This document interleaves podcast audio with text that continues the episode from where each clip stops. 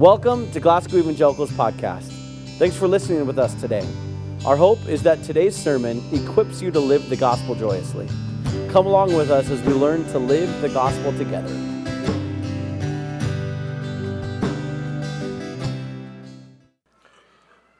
My name is Brian Gustafson.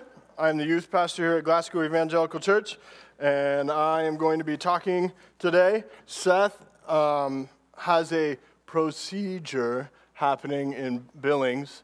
I actually, he's one of my closest friends, and I really don't know what he has done on these procedures. It has something to do with his legs, and also he has a, I'm sharing too much, but that's okay, he's not here.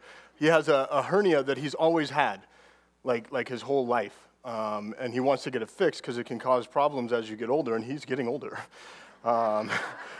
And so you can send him a text and wish him well, but before he did the procedure, he asked that I would share about Guatemala this weekend, and he took off on Thursday with his family to go to the ski hill. Skiing is one of his favorite activities, and so it was his opportunity to go before the procedure and get some skiing in. I don't know what the word I was going to use is, it's gone.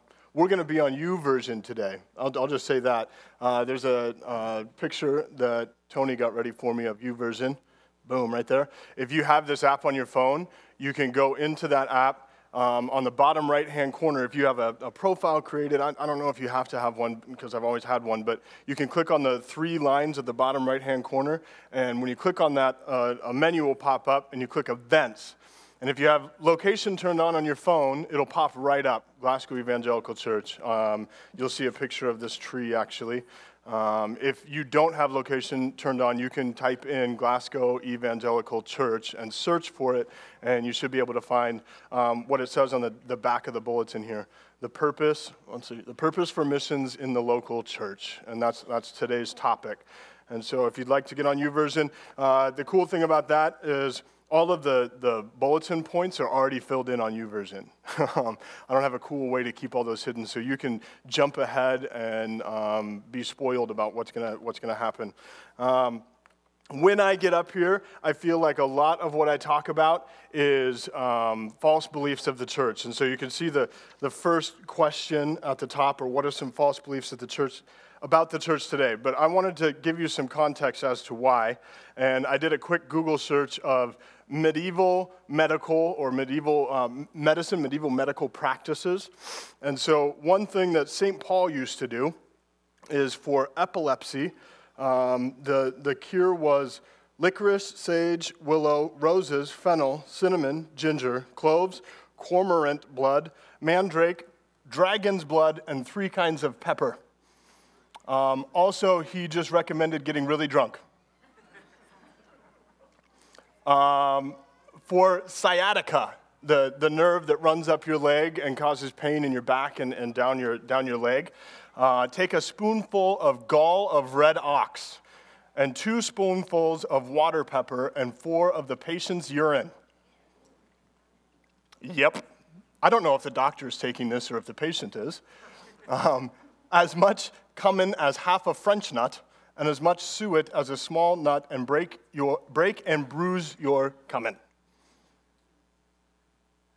For burns and scalds, take a live snail and rub its slime against the burn, and it will heal.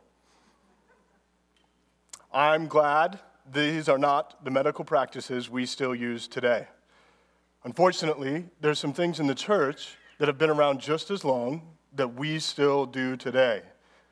One of them that I'm going to make a point of today, not because I think it's an evil thing, it only becomes such if we treat it for more than what it is a church building.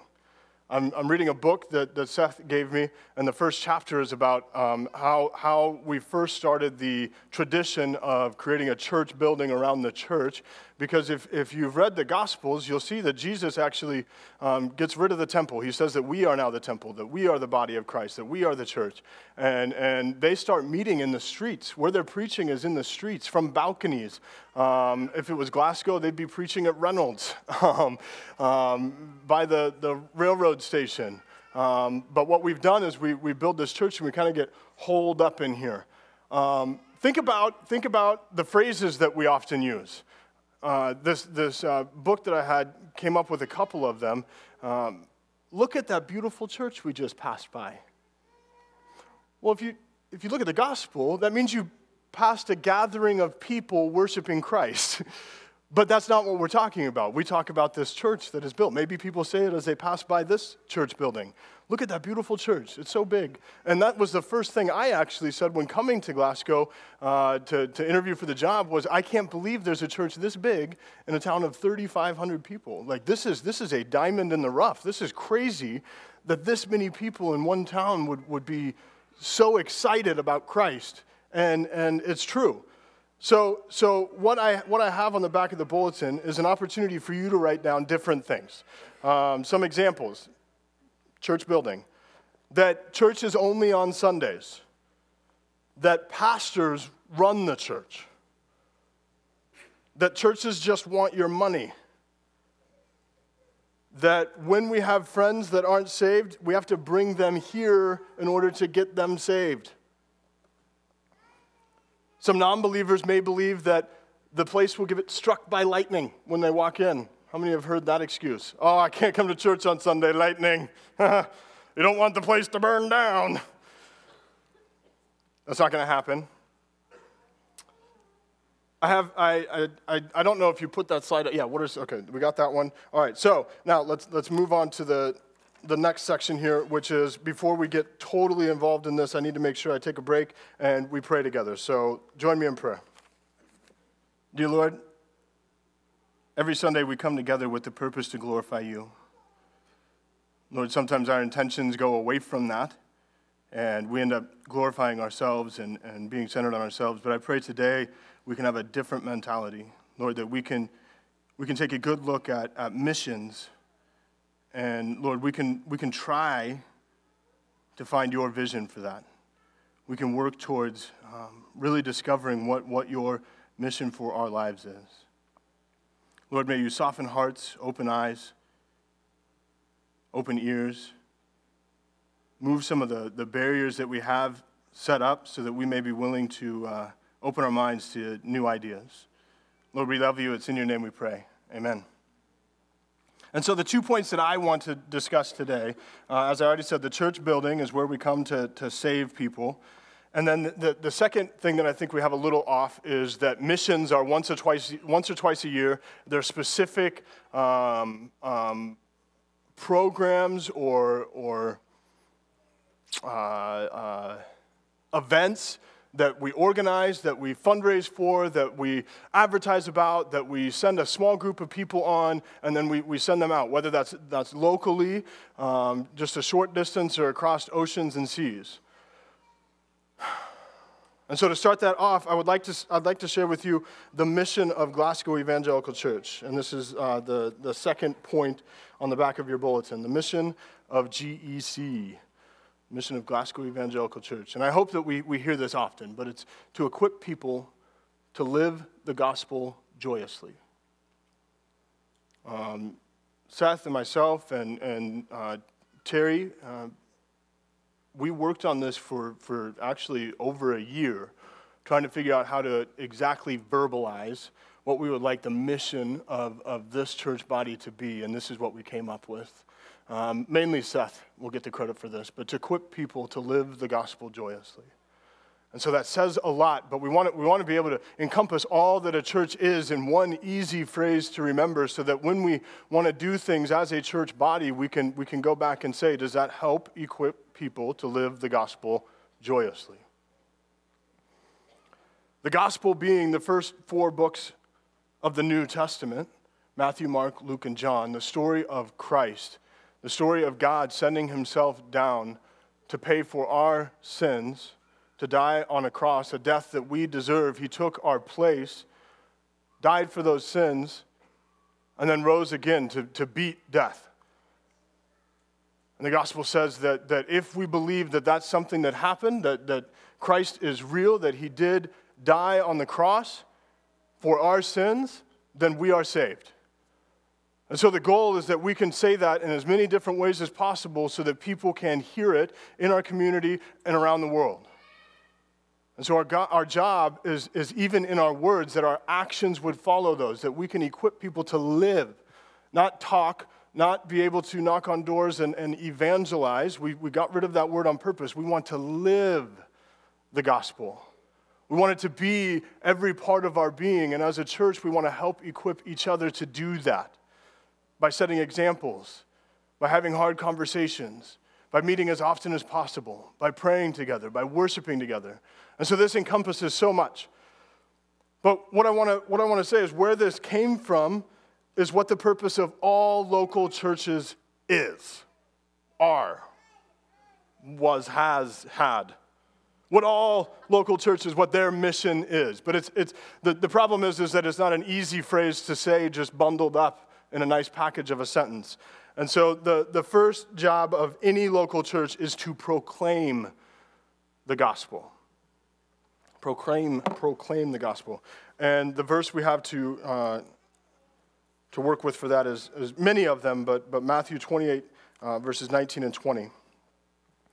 Therefore go and make disciples of all nations, baptizing them in the name of the Father and the Son and the Holy Spirit. Teach these new disciples to obey all the commands I have given you.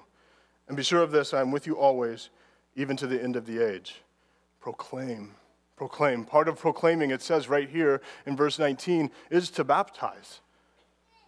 Not that it's a required step in order to receive salvation, but it is a step in our lives to proclaim outwardly what's going on inwardly, as we kind of said in the announcements. We do things as a church that aren't just tradition, they're commands. And God clearly tells us in the Gospels and beyond that baptism is an important step in any Christian's walk. An important step, not a step that has to happen for salvation, but an important step as you're working what the Christianese word is sanctification. You're walking this walk with Christ to become more holy. That's what sanctification is. And so as you're walking this walk, some things we have to do outwardly of what's going on inwardly. We can't continue to sin. We need to proclaim that we are followers of Christ. So when people see these examples in our life, they'll know why. And so if we're just doing a bunch of good deeds, we just kind of look like the world. If we're doing a bunch of good deeds because Christ is leading us, we've been baptized into the big C church, the church, then people can start following along with that. And then we're part of the body. The next thing. To preserve the gospel.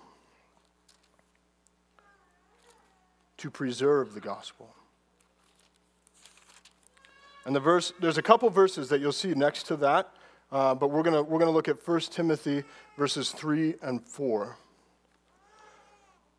When I left for Macedonia, I urged you to stay there in Ephesus and stop those whose teaching is contrary to the truth. Don't let them waste their time in endless discussion of myths and spiritual pedigrees. These things only lead to meaningless speculations which don't help people live a life of faith in God. Our purpose is to preserve the gospel. Preserve means save. Preserve means calcify, like harden the gospel to make sure that the things that we're doing don't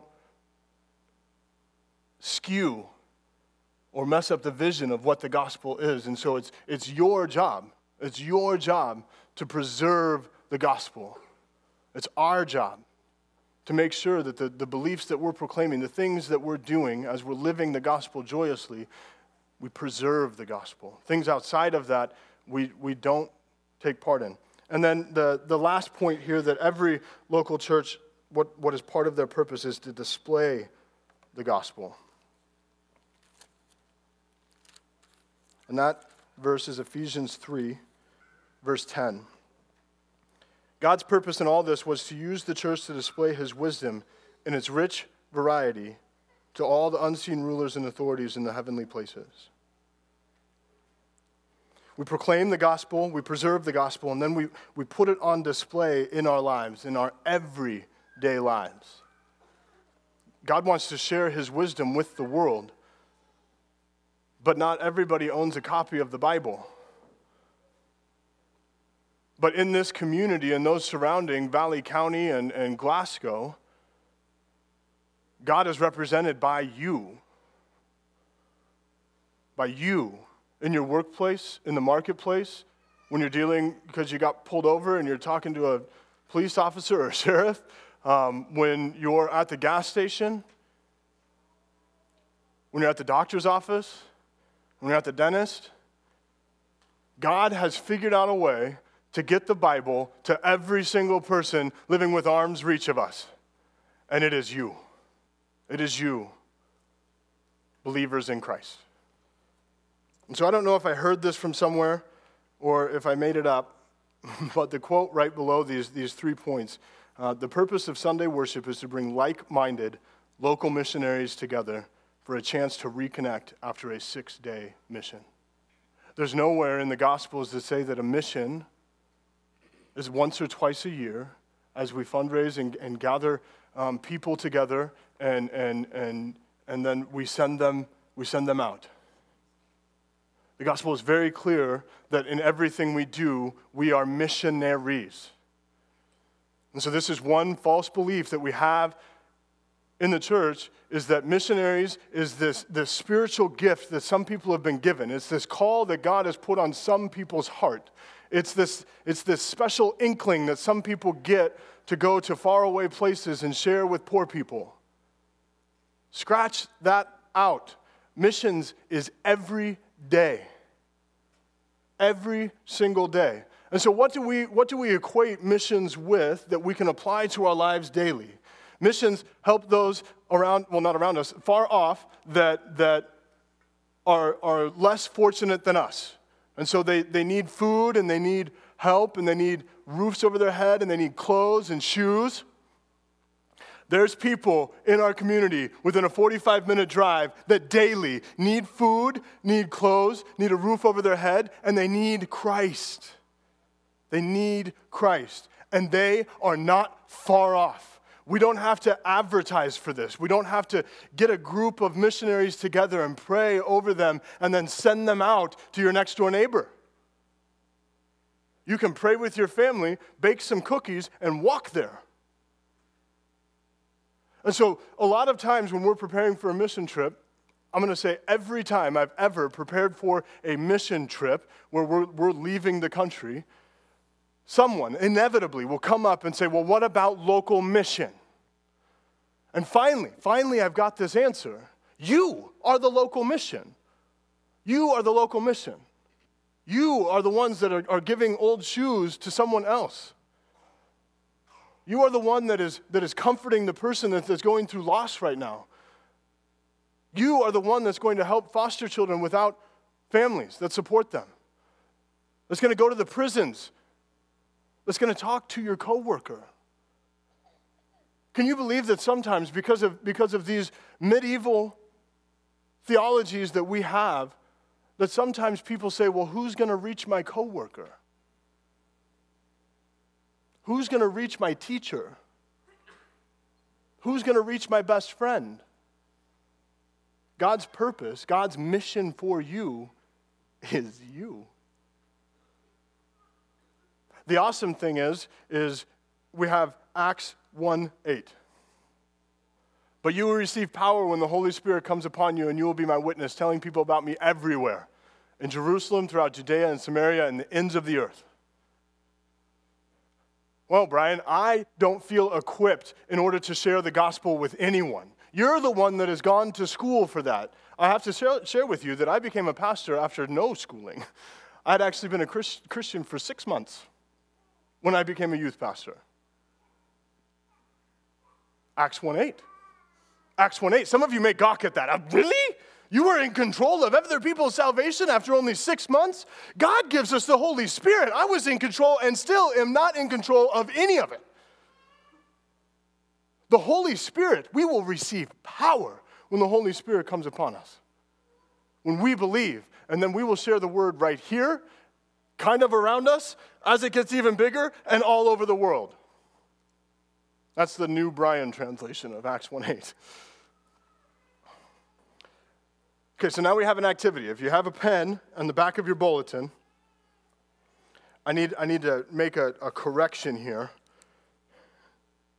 God is most active. in your life when you are willing to cross social barriers, streets, and oceans to live in relationship in his name. So two corrections. I printed this out all the way back on Tuesday or Wednesday, and so I hadn't fully edited it. And so in between is and active, where you see it's bolded right there, put most. Because once you're a Christian, just like Acts 1:8 says, God is active in your life. You have the Holy Spirit. A lot of times we just do what is another Christianese word is called stifle. We push it down, we ignore, we pretend we don't hear it. So God is always active in our lives. I don't want this to be a miscommunication that God's not active unless you're doing something here. But he is always active in our lives. We just have to be willing to listen. But God is most active in your life when you are willing to cross social barriers. Social barriers, the hard things that we put in the way that actually aren't any kind of physical barrier. We think we know what people are thinking. We think we know what they want to hear. We think we know what they don't want to hear. And so we put these social barriers up that we're not allowed to share Christ at work, that we're not allowed to pray before class. Yes, there is a separation of church and state, and I think a lot of us, rather than allowing the world to completely put this block up, we've just put it up for them. We think we know what they are already thinking. They don't want to hear that. They don't want to see that. They don't want to understand that. They already believe in this other thing or that thing or don't believe in anything at all. But these social barriers, if we're willing to cross them, which are mainly in our head, if we can get over that fear, God is going to become so active in your life as you start shutting down those walls, breaking them down. When we're willing to cross the street, we don't have to get on a plane. We don't have to raise money. We just need to cross the street. There are people that live right across the street from you. And for some of us, if we're farmers, I'm sorry, that may be miles away. But for those of us living right here in community, right across the street are people that need the gospel. And it doesn't have to look like, hi, my name's Brian. Do you know your Lord and Savior, Jesus Christ? No. It can look like shoveling someone's sidewalk day in and day out. It can look like bringing them cookies. Believe me, that would have worked for me. It can look like so many things, and I don't want to start listing things off that then we think that is us proclaiming the gospel. I want us to start praying to God that he will show us those things that we can do for our neighbors to start sharing the gospel with them. Maybe it's writing a note when they're in the hospital. One of my favorite things to do is telling atheists that I'm going to be praying for them. I've been shut down one time, where someone said, you don't need to do that. You can share good vibes. And I go, well, that's praying. I'm going to share those good vibes. I'm going to pray. But most of the time, they're very thankful that we're going to call upon the person we believe is the star breather, the creator of the universe, to help them in their time of need. But pray about that. Pray about how God can help you, us, cross the street. And then, of course, oceans. The last part of Acts 1:8 is to the outer ends of the earth. And pull that back up real quick. Acts 1:8. Jerusalem throughout Judea and Samaria and the outer ends of the earth. There's many examples of this in the Gospels, but one that stands out a lot is the Apostle Paul. In Acts chapter 9, he was Saul. And we see this conversion, and then he writes many letters to the churches because he went on 3 separate missionary journeys over the course of this long period of time where he was sharing the gospel in places that had never heard it. And he started churches there, and then what we have now in the New Testament is many letters to those churches that he started and left people in charge of. And so part of missions is reaching people with the gospel that haven't heard it. So if we talk about local mission, we're going to get it in our head that it doesn't have anything to do with this building and that it doesn't have anything to do with this program. It has to do with the body of Christ and the gospel. So the word missions should start to change in our mind, in our lives. That is an everyday thing, and that we're coming to church after we get done with our 6-day mission to regather, to recoup, to fill our cup, and to go back out for another 6 days, to serve our community, to love our community, to show grace to our community, forgiveness, love. And so then the next question comes, why do we do missions outside of Valley County? And this is where we get to share about the trip we took in November to Guatemala. And so the first reason that we do missions outside of Valley County is to gain perspective. To gain perspective. We're going to show a video in just a second, but the idea of this video is to help us gain some perspective. But the point of leaving this country, this first world country, and going to a third world country is to gain perspective, a godly perspective. That the people in this, every single one of you, and I have no idea how much money is in any one of your bank accounts, every single one of us are in the top 80% of the richest people in the world in this room right now, the top. And so the rest of the world is in a lot worse off situation than we are. So some technical difficulties there, but I think the point still is the same, that when we're gaining perspective, we can see that this house that we built this last November was small. When you saw us tearing it down in the beginning, that's where she'd been living for the last couple years with several kids. The bed that the little girl was laying on was their family bed. She didn't even own the land that we built the house on, the replacement house. She didn't even own that property. It was government property. They could come by at any time and take the land away from her. It was right below her mother's house, but she couldn't afford to buy any land anywhere around, and so she just squatted. And we actually pondered the first whole day on if it was worth it for us to build a house for her on land that it could just be taken away. We finally decided that, yes, it was. The little girl that got the cut on her arm was because the tin that we used was so thin, it was thinner than a credit card. The siding for her house was thinner than a credit card, and that girl was playing, and it's on this steep mountainside, and it all came to a point about just like this preaching surface here, and the house is being built here, and she was up playing on this other level, and she fell and hit the door frame, and cut her arm open. And so Brooke and Marlon took her to the hospital, but it was just a clinic room where they gave her a bunch of drugs and used some fishing line to stitch her up. That's definitely going to leave a scar for any of you that have ever seen stitches before. It's going to leave a scar. And then if you notice where she's living and the bed that she's going to be sleeping on is probably going to get infected as well. It's to gain perspective. When a dance is coming up and you can't afford a dress, you can remember that there's some people that don't own a dress. When you're upset that you're sharing a room with a sibling, when the toilet clogs, when your boat breaks down, we often make a joke that that's a first world problem, but the majority of our problems that we're faced with day in and day out require perspective, and that's it. The next point is the reason that we leave Valley County is to share our wealth. And before Seth left for the weekend, he said, I think maybe you should change the phrasing of that. Don't let it be our wealth, because everybody's going to think money, and they're going to think you want their money. And that's why we do it. It is. We're rich. We're stupid rich. We're extraordinarily wealthy. I want to have a reason to give some of it to people that aren't. God wants and desires this of you. He has blessed all of us in this room with an extraordinary amount of wealth, and if we keep it, it's not a blessing, it's a curse. So yes, a very large reason of why we need to leave Valley County and go somewhere else is to bring our money. But ultimately, it's not just about that we have wealth of. We have a school system that allows most of us to get an education for free. And so we need to bring our talents as well, our wealth of talents.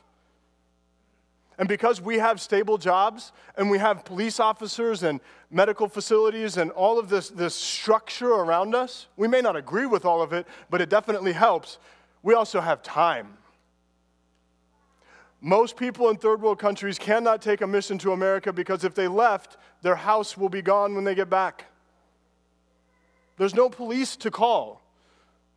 If they call the police, if your neighbor calls the police because someone is literally stealing your home, the police are going to come help them steal it. You can't leave. I did a mission trip in Mexico where I asked why the mom didn't come and get food. It's because she stayed in their house to guard their pot. It was their only family possession. And if she had left for 5 minutes with no locks, like you can just cut into their house because it was made out of old tarps she found, somebody would just steal it.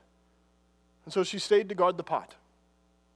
With our wealth, you'll see that the beginning of the movie, I don't know, was a school building. And so this orphanage has a school on campus, and they reach their community. And so they bring kids that can't afford to go to school because it's not like us where they have free school everywhere, and they bring even more destitute than what's living on the orphanage kids in to go to school. And so we redid the painting. It was getting all rusted, and so we bought a couple grinders, we bought a spray painter, we bought paint, and cleaned all of that up. You saw the house project already that we did.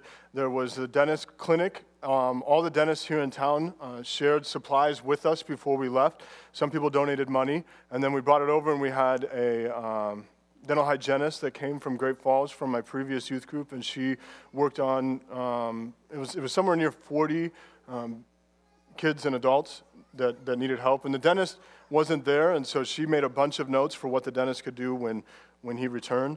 And then, what else did you see in that video? Hair cutting. Tate brought all of her hair supplies, and they have a celebration that goes on every November while we're there, and we like to help set up for it and watch children and decorate and different things. And so part of that is doing all the girls' hair so that they can look pretty, and it's graduation for them, and then they're also thanking people in the community that have helped out with the orphanage. And so we just like to help, and so Tate did a lot of that, and then you'll see that a lot of us during the ceremony are feeding little kids so everybody can eat, and it's one of the best meals that they have all year. And then we also, gardening. You saw where they were bringing some toys down to the baby house. Dixie saw that they really liked pushing little carts around because some of them are learning how to walk, some of them already know how to walk, but the carts really helped facilitate that. And so a lot of what it looks like when we go on mission trips, we don't really know until we get there what their exact needs are, but we try not to fake what those needs are. We don't want to go there and say, hey, we want to do this. We go there and say, what do you need? And we try to help. And so sometimes it's just running to the grocery store several times in a day to pick up soap, deodorant, laundry detergent, razors, little snacks for the kids, shoes. 2 years ago, if you remember, we all donated shoes, and we were able to, any kid in the orphanage that needed shoes, they all got a brand new pair of shoes, not used. We made sure that it was a new pair of shoes. And so the goal is that in all of that, we can share our wealth. We can not hang on to our time, talents, and treasures, but we can share that with the rest of the world. And then the third point you'll see here, to fellowship deeper. To fellowship deeper.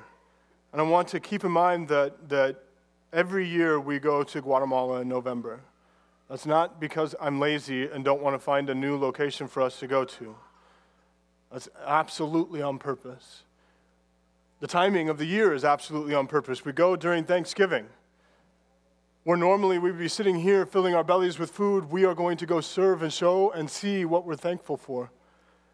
And also because they have the celebration going on, they need extra help during that time, watching kids and filling in the homes and supplies and things like that. But the fellowship isn't just with the Guatemalans. The fellowship is with the team as well. And so as you watch this last video that we have, this is to kind of give you a glimpse of what fellowship kind of looks like with the team and with the orphanage. And so the goal of leaving Valley County is to seek fellowship. And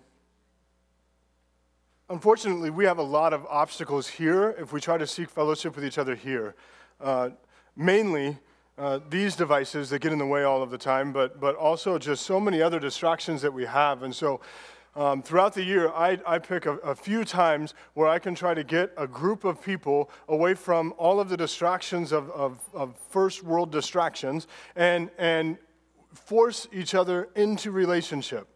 And when you take a dozen people and put them in a van and get stuck on the side of the road and go to an orphanage or, you know, whatever that happens to be, you start arguing. You're like, wait a minute, that's your goal? Yes, that is actually my goal. My goal in taking people on missions is so we will fight. I want to fight. I want to show people that fighting does not mean a relationship is over. It means you care. That working through an argument is not an insurmountable obstacle, but an important point of growth. We're going to get mad at God. We're going to get mad at each other. We're going to get mad at people we don't even know. But if we can't move past that, we cannot live the gospel joyously. And so, yes, part of missions is to bring a bunch of people together so we can argue. But the other point is so that we can gain perspective, so that we can share our wealth, so that we can fellowship. And then the last point, as we're closing up, is we go outside of Valley County because we're commanded. Because we are commanded. And again, I can feel it in the room, the same things that I used to think in my head. Well, I'm not commanded. Stop telling me, Brian, that I'm commanded. You are. You are commanded. We are all commanded to be missionaries. We're all commanded. Acts 1:8. But you will receive power when the Holy Spirit comes upon you, and you will be my witness, telling people about me everywhere, in Jerusalem, throughout Judea, in Samaria, and to the ends of the earth. That has no qualifiers. It doesn't say those that are gifted, those that I give the inkling to. You may be offended right now. The gospel declares we are to go. But Brian, I'm too old. The Holy Spirit is way older than you. Brian, I'm too young. The Holy Spirit can give you power. It's really old. I'm too injured. I'm too disabled. I'm too broke. These are all the limits you are putting on God. Stop it. Stop it. Because not only do we not do it to go across the ocean, we do that same thing to go across the street. We put these limiters on it. I'm not equipped. Good. At your weakest point, God will be the strongest. But that's not my calling. Yes, it is. Stop it. We are commanded. And so the final reason by we are commanded is there was a little note that I took out of the back of the bulletin, but I had it written down there. Sometimes the big things are easier than the little ones. The reason we leave Valley County is because we're no longer around these people we've known our entire lives. We're no longer around these people that we think we know them. We think we have all of these social barriers that we put up in the way. And so actually you'll find that when we leave Valley County and go work somewhere, people share the gospel easier. And what that does is equip us to do it at home. And so the reason we go across oceans is so that we can reach people right here. We can grow people right here. The worship band is going to come up and they're going to close us. And when they're done, usually what happens is Seth or myself will come up and say some more stuff. I'm just going to come back up and have a prayer. But I pray through all of this that we can take a look at our own lives and see where God's calling us. To not wait to do missions until a pastor says that it's time to do a mission, but realize that God equipped you with the power of the Holy Spirit to do missions daily. Like I said, this whole thing is in YouVersion. I have it set up so that that event will be there for 3 days. It's the longest they'll let me keep it in there. So if you want to go back and look at things, at the very bottom of the event, you'll see a link to the videos. I put them all in one playlist. And so it should be that you click on that link and you can watch all three videos if you'd like to. Watch them again. Yeah, I'll let you guys take over. You, Lord, we first just want to bring our sins to you individually. Whatever sins are on our heart right now, Lord, selfishness, our desire to not lift you up in our lives, our desire to not worship and get closer to you, Lord, forgive us. Lord, we thank you for your forgiveness, your grace, your love, your joy. May we take this example of love and grace, forgiveness and joy, and Lord, may we share it to the ends of the world. Lord, may we share it in our office, at the grocery store, in our car, at the gas station, in school, on social media. Lord, may we be missionaries everywhere we go. Not under our own power, Lord, but under your guidance, your Holy Spirit, and your power. We are powerless without you.